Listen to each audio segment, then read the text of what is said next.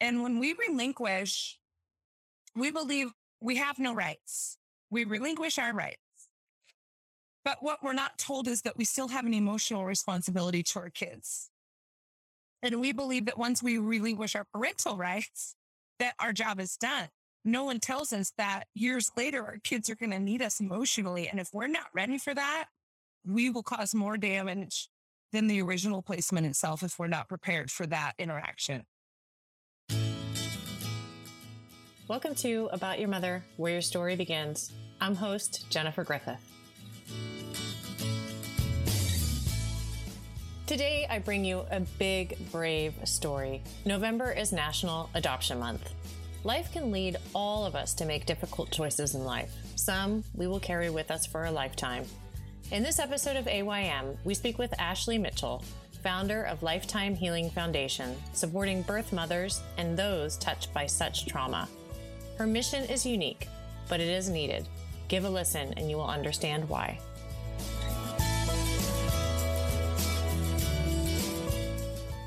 Ashley, welcome to About Your Mother, where your story begins. It's an honor to have you. Oh my gosh, Jennifer, I've been looking forward to this so much. I'm so excited. Me too. And I'm going to do a little shout out to our friend Jeff Forney for connecting us. Yes, I love Jeff. He was like, you guys need to meet. And he was not wrong. No, he wasn't wrong at all. So, since I like to start the podcast with a reflection on your mother, tell us what did you learn from your mom? So, from my mother, she is an intellectual. Uh, she grew up in a home of educators, and for fun, they played Scrabble on Sundays and watched Jeopardy. In fact, I was named after a contestant on Jeopardy, um, the Swedish contestant, you know, 42 years ago, which is so funny. Um, but she always taught me uh, she knows more about sports than anyone in this nation. She could have been in the ESPN sports analysis. Like she's absolutely brilliant. And she always taught me know a little bit about a lot of different things and you can sit at any table. And that just spurred so much of my fascination with documentaries and reading books and it has served me really well to be able to sit in any kind of demographic with any kind of person to sit and have a little bit to share about any topic that comes up. And I have really appreciated that, that knowledge. Yeah, that's awesome. And I know you're a football fan too. That's out of it. and yes, I, I grew up in a home that loves sports. My dad, my brothers all competed on a collegiate level. And I think college football is the greatest sport on the planet. it's pretty fun to watch. It sure is. Well, and I think that is, you know, knowing a little bit about all things has really led you into this journey that you're a warrior of sorts and you are breaking down barriers and um, helping women. So let's get into your story a little bit. So, your journey into being a birth mom. Tell us a little bit about that. yes. So, I found myself pregnant. Uh, I'm from Utah, born and raised, um, live here now still with my husband and our kids, but I found myself pregnant when I was 25. And, Um, and because of a failed abortion plan, found myself looking into adoption as an, uh, an option for this pregnancy. And um, I gave birth when I was 26 and I placed my son for adoption, um, Derek, and he is 15 and he's an amazing kid. Uh, my husband and I have been married 12 years. We have an 11 year old and a nine year old. Um, and so we have this crazy open adoption relationship. My son comes and sleeps over, and we have this amazing relationship with siblings. And it's powerful and constantly changing, but it didn't start out that way. We started with um, little to no contact, very close in those first five years through so much grief and trauma and self destructive behavior post relinquishment that I was not prepared for and it was not educated about and was not something that I was encouraged to discover and understand and educate myself around. And so processing through all of that and coming out on the other side to build this support system for birth mothers nationally has been, it was really at the core of me not having any kind of support and that no woman should go through something like this, some life that changes you to the core of who you are. and then expect the women to just be up to their own devices to to fill in the gaps and to heal was just not a, it just didn't sit well with us and so we wanted to change that national standard for sure yeah. And we connected on this immediately because my mom is a birth mom and relinquished her yeah. firstborn. So tell us a little bit. Uh, it just seems so criminal that there isn't a support system for birth mothers until you, of course, come around. well, and change things. It's been really interesting, you know, when we go back to knowing a little bit about a lot of different things, you know, when when I started to really unpack my own experience as a birth mother, I immediately was drawn to learning the history of adoption and birth parents. And and this is where like the era with the baby scoop era where your mom would have placed yep. her her son, right? A brother. Yep, my brother. Yep, baby scoop era. Indeed. Firstborn, same as me, placed a son. And understanding the history back then and the propaganda that was these children were unloved and unwanted. And so adoptive parents were like, of course, we'll take these children. And we kept the women in secret and shame um, to just pretend this never happened. And you gave this family, you know, this baby, and we're going to move on and pretend this didn't happen. To when I placed in 2006, where I love my baby so much, I wanted to give them to this family. And so then the adopted parents are like, of course we'll take these children because they're so loved. And so when I look at your mom that's a birth mother and me as a birth mother that's also a, uh, a mother that parents her children, I, I, don't know that we've come that far. It's just the propaganda, the packaging is shifted a little bit. We've we've uh, marketed adoption a little bit better from being unloved and unwanted to we love you so much that we're going to give you this gift. And it's been really interesting to watch in both scenarios how much people have just expected the birth parents to slip into the background. And it's like we forget adoption has been all about family building. And it's been that way for decades to to package and present adoption as this beautiful family building tool but we are missing the piece where we separate and break a family before we build a family. And that's where we've come in as birth parents to say, but what about us?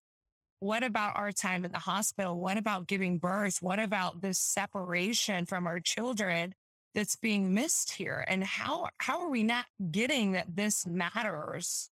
Um, because it wasn't just about giving this gift to this family. It was about us placing our children in the arms of somebody else or having our child taken and put in the arms of somebody else.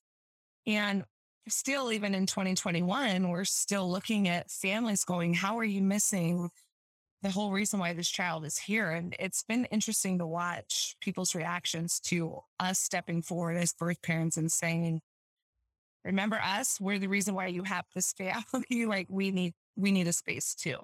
Yeah. And what has that reaction been like? um, it doesn't seem like an easy task. yeah, I think it depends on who you ask to. Um, I think more and more, you know, social media has changed. I mean, it's changed the nation. And so it's changed globally in so many ways. But I think uh, the right to privacy is not really a thing anymore. And so I think there's been access and with DNA testing and things like that, I've really changed the game in adoption. Um, but I think as far as I think the birth parents, there's always been this stigma. Uh, we've been villainized in the adoptee space because we separate, we chose to give them away, right? And so that's that already attaches so much of the animate struggle um, in the adoptee voice. And so we're kind of villainized in that space. We come in as a threat to the adoptive parent space where they don't want to compete with for for parent rights with with this other parent, right? And so it's been complicated to to find a voice, to be a credible voice that matters. And when you look at stereotypes and you break down foster care and things like that, biologically, we don't have a great track record of being people that we want in our, in our circle. And so it's been a fight to break down the walls to say, if we are healthy and you will sit with us in support, then we can be healthier and enhance your adoption relationship instead of help it deteriorate. You know, you know, but that needs to happen at the beginning, not when we're adults in reunion trying to figure out this crazy abandonment for all these years. Yes, because that was not easy thing. So you relinquish. And then how was that experience for you? What happened to you post this? Because I, I really want to understand, because I know it's hard, what that was like for you. So the hospital and it's um and I and I always get emotional or cry when I tell the story because it's it's like I'm back there even 15 years later. I, but I think that's motherhood. I think that's the connection with our children. And yeah, um, if you've had the the the great honor of giving birth, you, you kind of can feel that and understand that. But I became a mother for the first time. And then within 48 hours, I relinquished my rights and became a birth mother. And so the rub in that is that I came home from the hospital and my milk was coming in and, and I was healing from delivery and I was wearing the mesh, the mesh underwear and the pads and, and my hormones were crazy and everything about me, my physical being said that I was the mother and, eh, but I was childless. And so you have this ambiguous battle, this unresolved space, this limbo that is very complicated because I can't go back to the life before my pregnancy because it changes you. I'm not the same person, but I don't fit into the mother role that I feel like I walked into because I don't have a kid. And so it's how, what now? How do you pick up the pieces and move forward when everything about you from head to toe to the core of your soul says you're a mother? And that that limbo of what now I think unresolved drives birth parents to all the self-destructive behaviors and patterns and things that people that people fear and judge us by without understanding the trauma that takes place um, and it's sad and it's lonely and it's scary and until you have people that will sit knee to knee with you and really process and unpack what's happened to you and give you a name to it and give you the right tools to process and and help you move through it I, I think you just spend your time numbing out and coping in any way that you know how. Because nobody was talking to you about it. That was it. Well i did i did this amazing thing I'm the one that signed my name. I relinquished my right. I chose this. So do I have the right to grieve this? That conflict is tough to process. And it was almost as if it wasn't acceptable to grieve. Did you feel that? I think it was like, why would you grieve when you did this? It, it, was all the focus was constantly recycled and brought back to what this provided for somebody else. Mm. It was constantly, it was almost like the diversion, right? Like the perfect like storm to like take my focus off of what happened to try and show me something better so that I wouldn't get so caught up in what what my lived experience was. And so it was always a deflect constantly to try and like turn my vision to to the bigger picture um, and so it wasn't that it wasn't okay to grieve. It was just, I think people were really scared about what that reality would actually look like. And I know from my lived experience for five years that the lived reality is the train going off the track and it's, it's ugly and it's painful. And there was a lot of people that suffered because of my unresolved stuff. Yeah. And how did you heal? How did you find yourself healing? well, uh, because I don't do anything halfway. you know, for me, it was um, a lot of substance abuse and a lot of um, casual relationships. And um, I almost killed someone in a drunk driving accident. And it wasn't until a uh, failed suicide attempt that landed me in landed me in a um, mental health facility, uh, locked in for five days. And it wasn't until then that it was a horrible time. But for the first time since the hospital, I had a doctor, a psychiatrist that sat with me and said, What's going on? And I just said, and still, even then, even then, I'm like, I'm fine. Everything's fine. And he was like, honey, look around. Look at where you are. You are not fine and you're not leaving until we figure this out. And he pursued me and we unpacked years of stuff and we discovered PTSD and trauma and all of these things that, and then we got to my son in the hospital and he's like, you're grieving this loss and do you know about private limb? Did you have, you know, and we unpacked and I was like, oh my God, why didn't anyone tell me? Hmm. And, you know, people hear that and they're like, well, what did you think was happening? And how did you not know that this was why you were acting the way you did? And I just, you don't understand the power of the influence of the way this is marketed to you and the way that it's packaged to you and the expectation of everyone around you. And why would I know anything different? I wasn't told anything different. And so I would have never made that. It wouldn't have been a natural connection for me to make because everything that I had been told completely opposite of what was actually happening. And so to unpack that and dismantle and rebuild and relearn, it's painful. Oh my gosh, it's painful, but it is a necessary tool. And then it was like the light turned on. And now I have a name to it. And now I understand what's happening to me. And now I can get the right professionals. And now I can get the right meds. And now I can get da da da da da da. And it was like, wow, if I could have had this, the right power in education information, right? If I would have had this, how much could I have prevented? during those years. And it was a turning point. And at that moment, it was like, okay, things are, things are different. And I know what I'm processing yeah. now.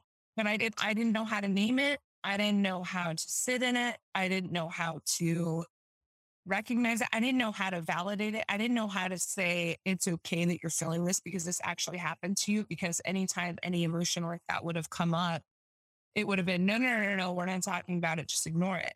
And I'm sure your mother saw the same stuff or like even when she got pregnant again, a parenting, like we, ne- we're not going to attach what happened over here to this because they're not, we're not going to, we're not going to connect those dots. And so walk us through kind of the difference of, you know, here you're, you were a birth mother and now you're having children that you're going to raise.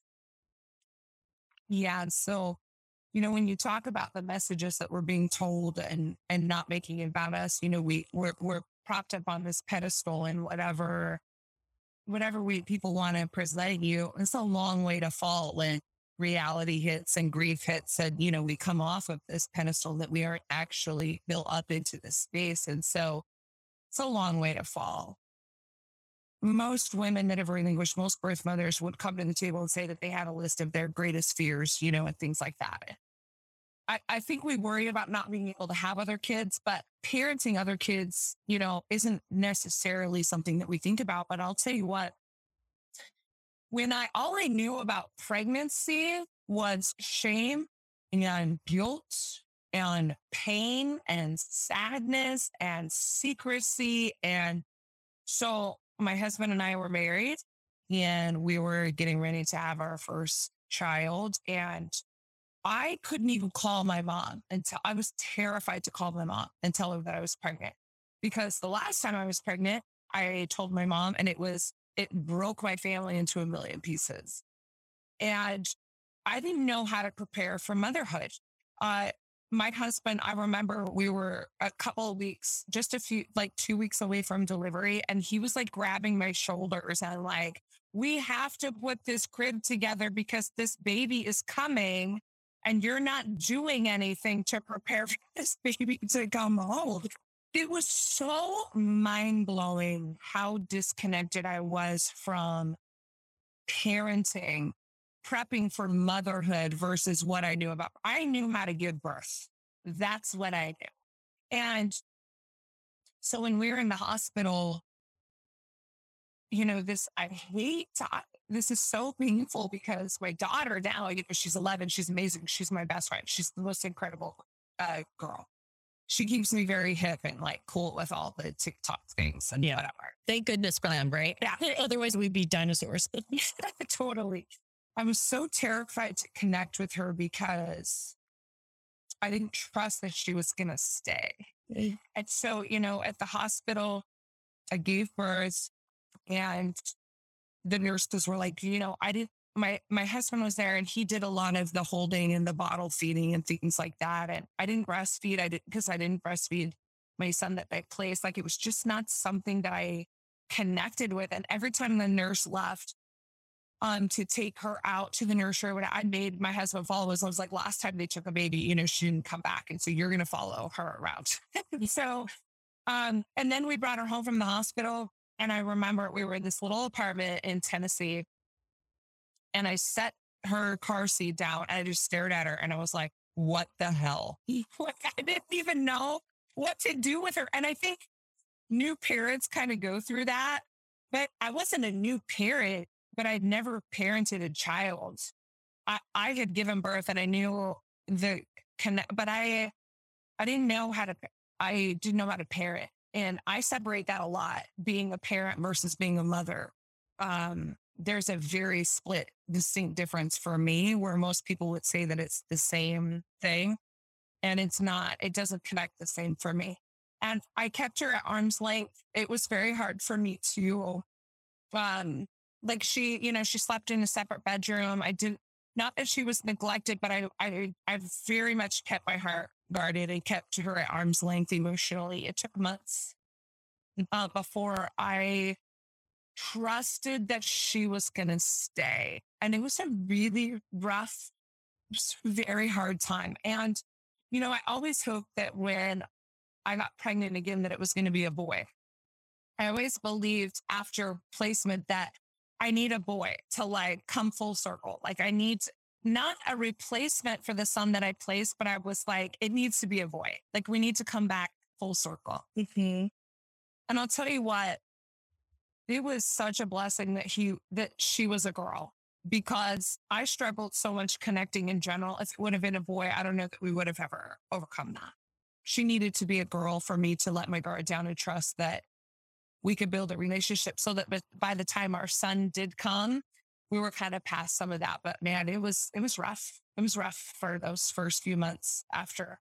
I can only imagine because you're reliving the trauma. Yeah. Being in the hospital, all of it, it was, it was really scary. It was scary. Oh. But there's not one person in all of that time that said, Hey, when you get pregnant and go back to a hospital and deliver and bring this child home, that you're going to be connecting dots. And they wanted to treat it as a separate, isolated thing. And it was not. It was not. As a mother, as a parent, it was not separate. Well, and if we talk about generational trauma too. And when you look back through your life and seeing some of that disconnect and detachment for your mom, it was just one of those things that she never trusted the the finality of your relationship. Like she was always worried that you were going to leave. I mean, it's hard to connect in a space that you don't trust. I never thought it, it's really, yeah, you floored me. And I love that you're breaking down the barriers of this, this shame that has been put on birth mothers, right? Would you call it that? Oh, yeah. Um, the secrecy and the shame and all of these things that we have put on them on top of the experience itself. It's so unnecessary. And I think that exists from just such fear of the unknown. I think that there's so many of us that rarely interact with situations that they don't know or understand. We really, we're really creatures of habit and kind of gravitate towards things that are comfortable and things that we know and live in the kinds of neighborhoods that are comfortable and meet our needs. And when you mesh this completely opposite world and connect families with a child, it's scary. And so we, there's just so much shame and judgment and, and, and fear around the unknown. And I think the more educated we are, the more we can embrace and accept and move forward in, in these open relationships. So then it becomes an open adoption. How, what was that journey like? Uh, because he, by the way, uh, Derek sounds amazing. And so does what, what's the right term to call the mom raising him? So there's the birth mom and then the Oh, his adopted mom. Adopted mom. Okay. Mom. He's, yeah. you know, her name's line up, but he's, yeah, she's mom to him. Right. Um, she's his mom. And that's, I mean, that's who she is. That it it is absolutely owned by her for sure. Yeah. Yeah. And so how did it become an open adoption? Take us through that because wow, it's so cool.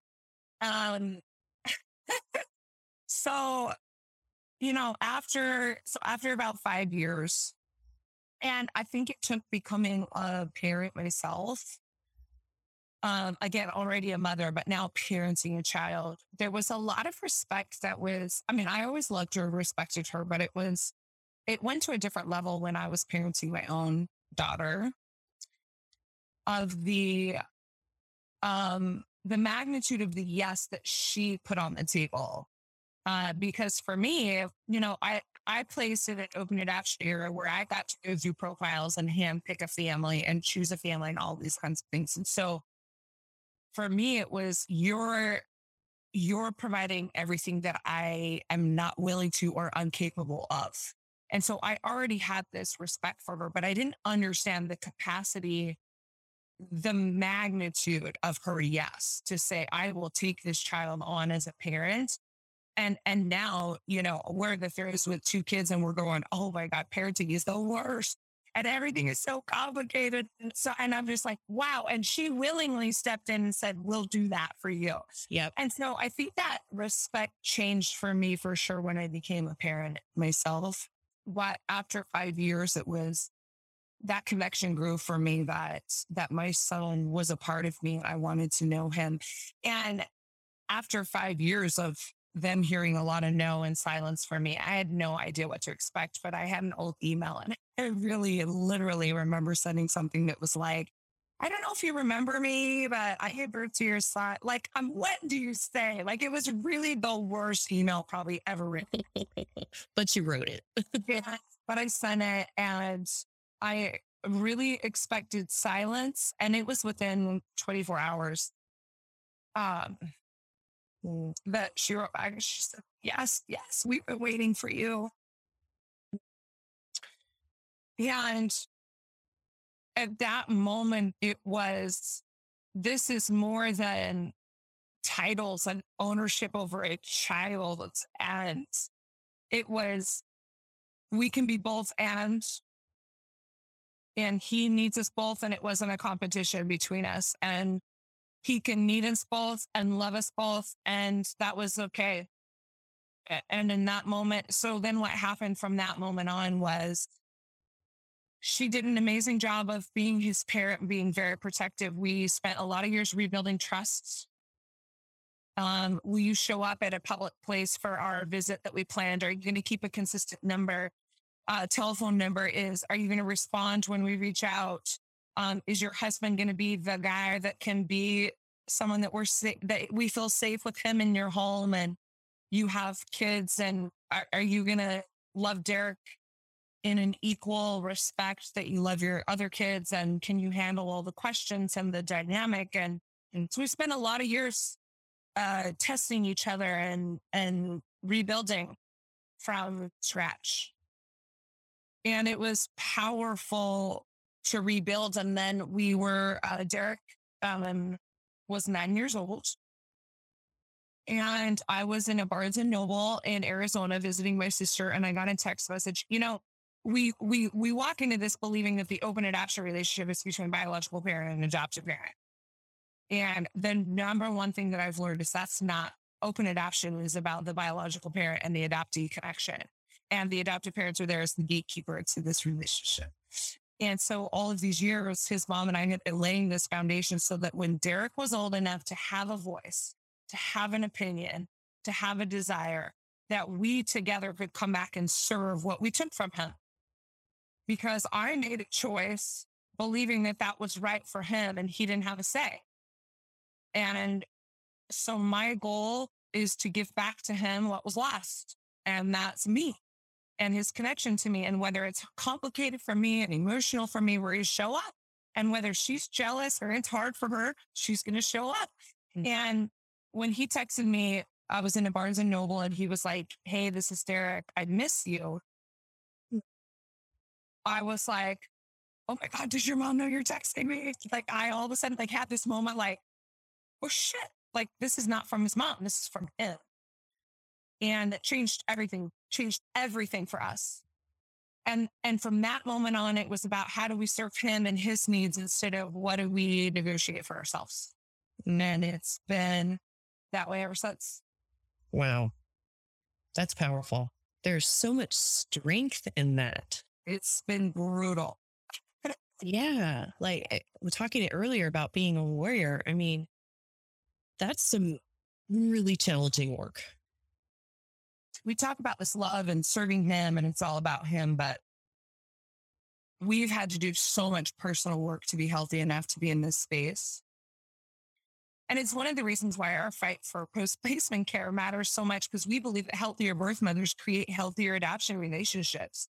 Because if the women are not healthy, they don't get to show up for their kids that way. And when we relinquish, we believe we have no rights. We relinquish our rights. And so we don't, but what we're not told is that we still have an emotional responsibility to our kids. And we believe that once we relinquish our parental rights, that our job is done. No one tells us that years later, our kids are going to need us emotionally. And if we're not ready for that, we'll, we'll, we will cause more damage than the original placement itself if we're not prepared for that interaction. Oh my gosh, I'm thinking of a friend that found her birth mother and sent her a letter. And and she clearly was not emotionally ready and didn't respond. Yeah.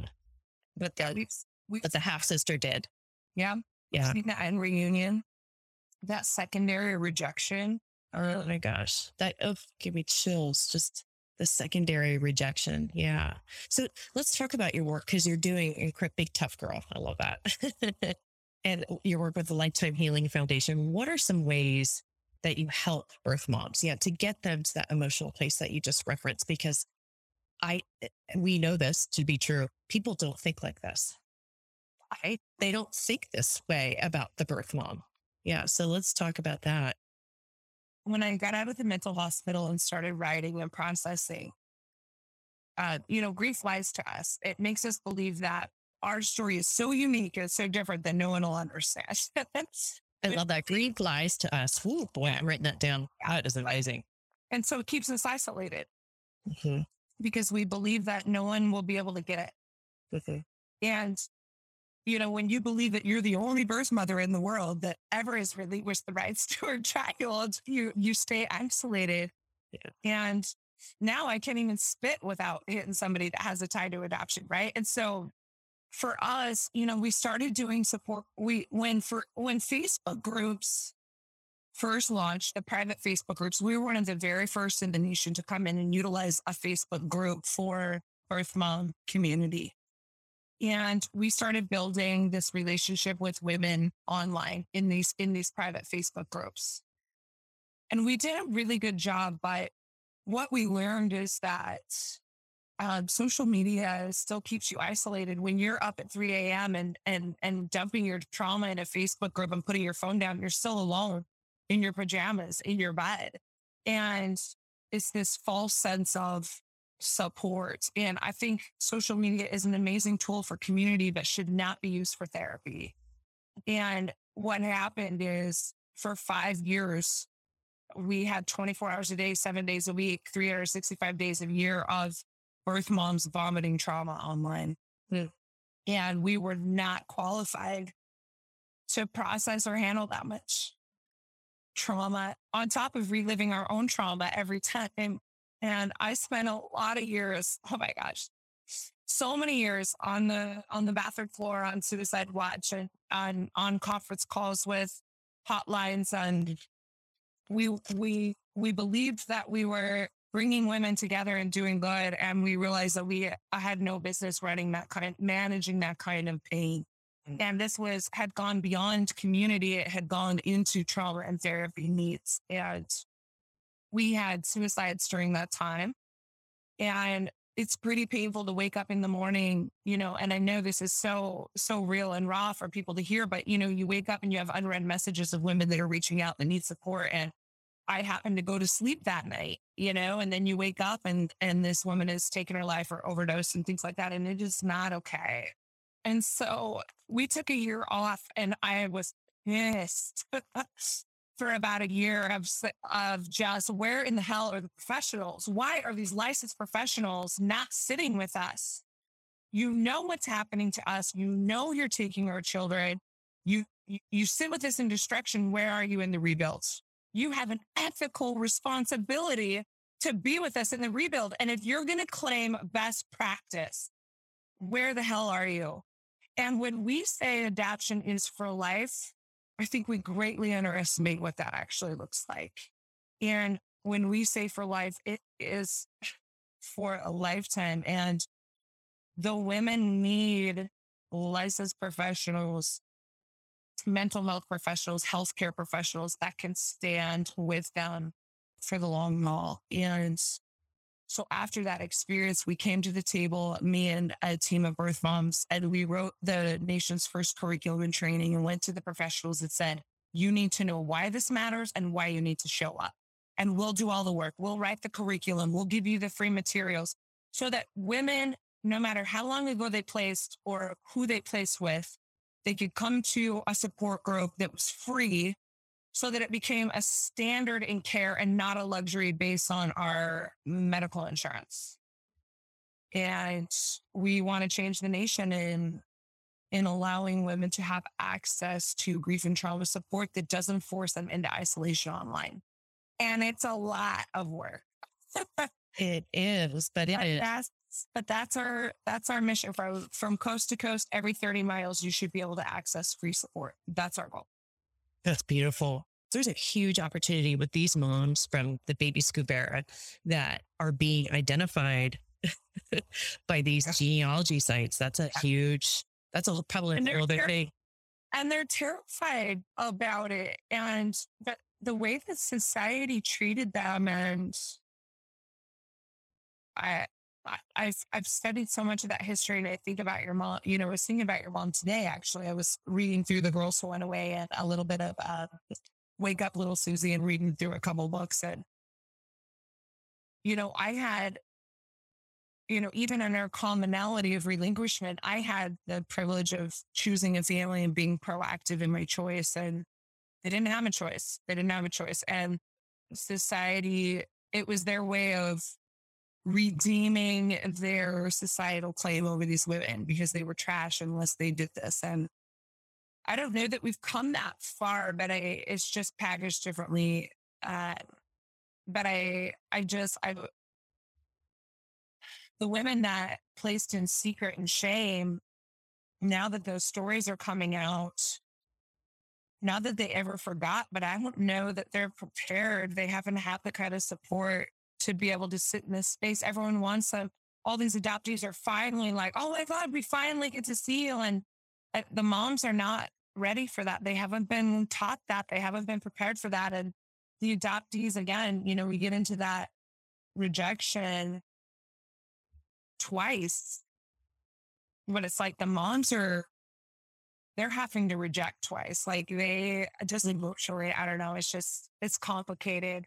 So complicated. Um, but the birth moms are not, you know, and you, when you talk about foster care, it, the state coming in and taking your child away is very different than stepping in the space where you're making a choice to place your child for adoption.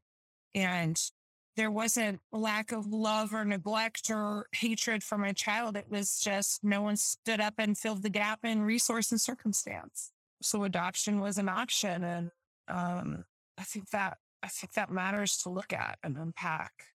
And I don't think people believe that we are mothers who care that much. And 15 years later, I care a lot. I care a lot about my son. You sure do. And he's an amazing kid.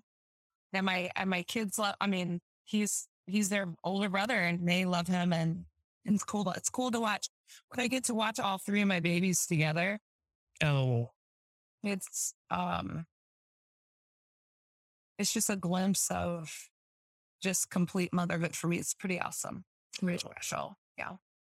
It's really interesting. Right when we were launching um, our national curriculum, I was in Vegas. I was speaking at a women's event and it wasn't adoption specific, but I always tie it in and bring it into any speaking event uh, you know, when you have a nation that's experiencing one in eight women are experiencing infertility, you're going to have adoption in the audience. So it's always something that I can bring to the table. But I remember I, I spoke and there was, there was about 500 women in this little conference room in, in Las Vegas. And when I got done, um, you know, I had talked to a bunch of people and taking pictures. And my husband and I were there. And this woman came up to me and she was maybe late 70s, early 80s. And she kind of walked up to me and kind of pulled me aside. And this was right at the beginning of this, this pursuit to take a national curriculum out for women to, to be more accessible. And she pulled me aside and she just kind of leaned in and kind of whispered. And she was just like, I just want you to know that your story's like mine. And I didn't want to pass without someone knowing. And she turned and walked away from me and I lost my shit. I was like, oh my God, do not leave. Like, where, what can I do for you? Can I help you track down your child? Like, this was a birth mom that had spent her entire adult life burdened with this secret and finally had a birth mom that was open and speaking about it. And her, her acknowledgement to me was enough for her to say, someone knows. Mm, I didn't get her name. I don't know who she is. And I think about that woman all the time. And, you know, it's been really surprising. Our support groups I thought were going to be for younger moms and, you know, eh, our demographic is women that are in their 30s, 40s, uh, you know, 25 to 15 years post placement, closed adoption into some sort of open adoptions, um, more than one child, um, coming out of the quote unquote adoption closet for the first time in their 30s or 40s. And it's just like, this, this is for the women that have been unseen and unheard for decades. And it's been so interesting to watch these women just kind of come out of the woodwork that are like, I'm married and have this family and have this whole life. But I also have this piece that has never been addressed. And now we're here. And and it's not too late. It's not too late to come to the table. But these women are going to go to an agency that they went to 30 years ago. They're going to look for a community group to be able to sit and interview with women. And it's been just it's been the most incredible thing I've ever witnessed. You're incredible, Ashley. Oh. well, the women are incredible. Yeah. But you're giving them voice and you're validating their space and their position. And that's all we want in life, right? To be validated. Yeah. You know, I know, I just, I know for me, keeping it silent, all the things that I thought would protect me if I ignored it were literally the things that were going to kill me. And I got to a point where I just didn't have a choice anymore. I had to talk about it. I had to acknowledge it. I had to process it because everything else that I had tried to do to ignore it, to live the expectation of what other people had put on me about my experience were going to kill me. And I knew what my lived experience was and I had to own it. And it wasn't until I was able to own it and take responsibility for it and acknowledge all the dark, dirty pieces of it. You know, you bring light to it and we could talk about it. we could stop fearing it. We could put a name to it. And it mattered a lot. And I know women need, need a place that they can come and put light to it. And that's what we hope to accomplish nationally. Yeah. Bravo. Thank you so much for being on the podcast and sharing your story and all the work you do. Well, anyone that's willing to give me a voice and a space to be brave enough to sit with a birth mom, I just I honor and respect so much, and I I'm so excited to be able to speak to an audience that's new for us and hopefully teach them something new. Oh, for sure. About who we are and and what this has been really like for us because it's not what people assume and think, and I want them to know us and we're not, we're not the, the scary bad guy of this. We're, we're women that have had to make impossible choices in really difficult circumstances that deserve, deserve the support to move through it. You do. Yeah. Oh, Ashley, thank you so much. Thank you.